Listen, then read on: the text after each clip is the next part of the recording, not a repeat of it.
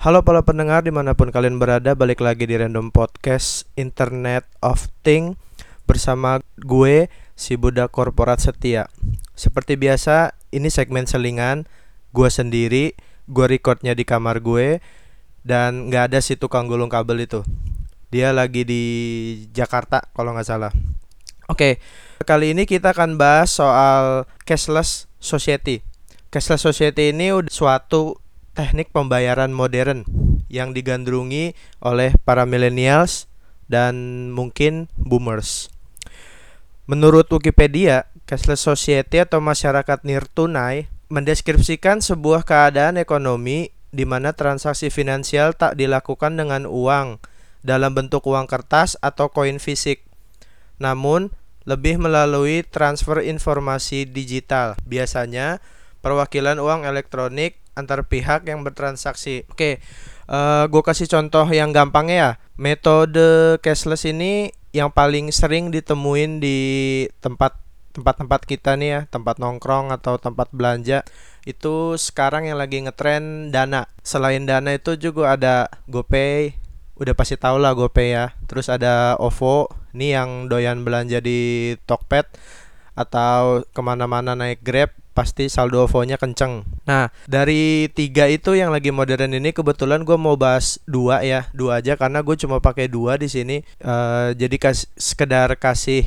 impresi gitu ke teman-teman pendengar bagaimana sih cashless itu enak apa enggak. Jadi mulai dari GoPay. GoPay itu sarana pembayaran yang diberikan oleh Gojek sebagai contoh nirtunai jadi si pelanggan Gojek ini nggak perlu pakai uang fisik atau uang cash buat bayar. Kelebihan dari GoPay ini sekarang udah support di Google Play. Bagi teman-teman yang pakai Android, ini bisa banget nih. Jadi bisa beli macam-macam di Google Play termasuk buku, nyewa film atau beli aplikasi in-app purchase kayak misalnya beli jam atau rare item gitu juga bisa yang cash item gitu dan bisa buat GoFood jelas ya karena dari Gojek. Yang kedua uh, OVO. OVO ini sebenarnya sama aja sih kayak GoPay juga. Gua gak gitu sering pakai karena gue lebih banyak pakai di GoPay sih. Alasannya emang gua nggak gitu gimana ya nyebutnya. Gak terlalu terikat banget gitu sama si cashless ini. Karena gue pribadi sebenarnya masih lebih suka ngantongin uang cash sih ya. Karena nggak enaknya cashless itu bawanya pengen belanja terus. Nah balik lagi ke OVO tadi. Di OVO ini kurang lebih merchantnya juga udah lumayan banyak. Selain kita bisa belanja di Tokopedia pakai OVO ini kita juga bisa buat bayar listrik beli pulsa atau yang lain-lainnya. Sama sih sebenarnya mirip bedanya kalau yang OVO ini lebih sering ditemuin kalau menurut gue sih ya di tempat tinggal gue ini daerah gue ini di tempat-tempat makan gitu atau enggak di kafe-kafe tempat nongki.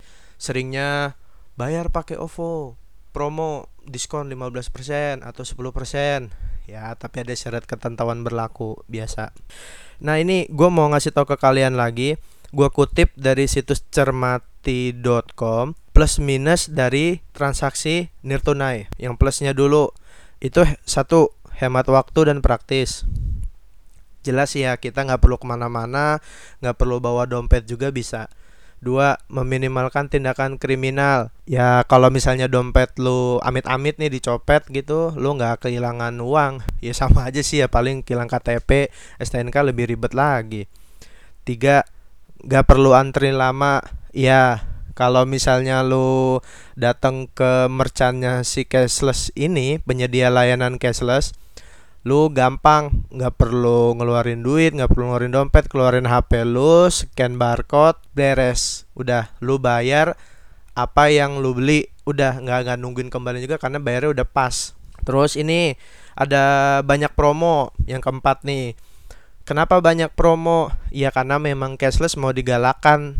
Wajar sih emang ini udah saatnya Indonesia nih go cashless lah kayak gitu menurut gue karena di Jepang sendiri ini, ini udah dari tahun 2000 bayangin 20 tahun lalu mereka udah pakai cashless kayak gini.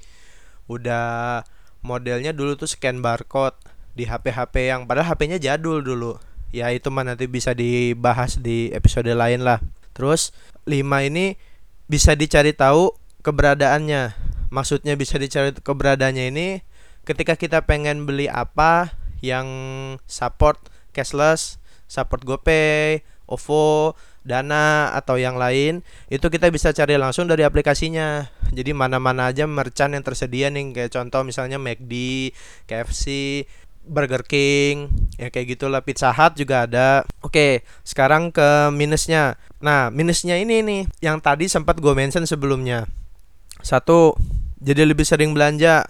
Nah, kan kalau udah kena cashless, udah pasti boros. Aneh emang padahal niatnya biar nggak boros. Karena kenapa sering belanja? Banyak promo. Itu yang paling bikin lo tetap aja ngeluarin duit yang sama tiap bulannya. Bahkan bisa lebih. Dua rentan aksi cybercrime. Rentan aksi cybercrime ini kalau di sini gue belum pernah denger sih yang bener-bener kayak misalnya HP-nya diretas. Paling yang pernah denger juga tuh ya ditipu sama si abang-abang Gojeknya atau gimana gitulah. Ini nih sebenarnya kalau kita lagi connect ke wifi publik terus kita melakukan transaksi digital itu sebenarnya tidak disarankan. Karena uh, wifi publik itu tidak diikuti dengan security yang sesuai lah. Jadi lo ke wifi publik itu sama aja lo nyerahin diri sendiri. Sama aja lo kayak masuk ke suatu gedung tapi lo tuh telanjang. Kayak gitulah kira-kira. Terus yang terakhir ini masih terbatas. Ya masih terbatas.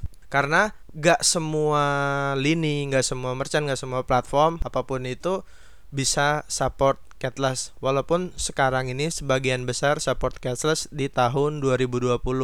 Cuma tetap sih kadang belanja pakai uang cash itu lebih nyaman ya. Mungkin karena ya lu ngelihat gitu lu ini ada uangnya ini uang lu hasil kerja lu keringet lu di situ kelihatan.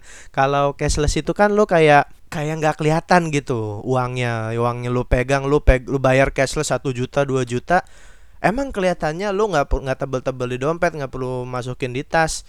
Cuma ah, lu ngerti lah. Jadi gini kalau analoginya menurut gua ibarat orang antara baca buku asli sama baca e-book. Banyak nih orang yang lebih milih buku asli daripada e-book. Karena satu kalau buku asli itu sensasi saat membalik halaman wah itu enak banget. Terus ditambah wangi kertasnya itu. Kalau buku-buku baru gitu itu beda sih. Kalau gue pribadi emang tipikal yang kadang ya kadang doyan baca buku walaupun cuma komik terus kalau ebook lu bisa nyimpen ratusan buku di HP lu di tablet atau di Kindle. Cuma sensasinya itu beda. Seriously beda. Nggak tidak benar-benar terlihat seperti membaca buku.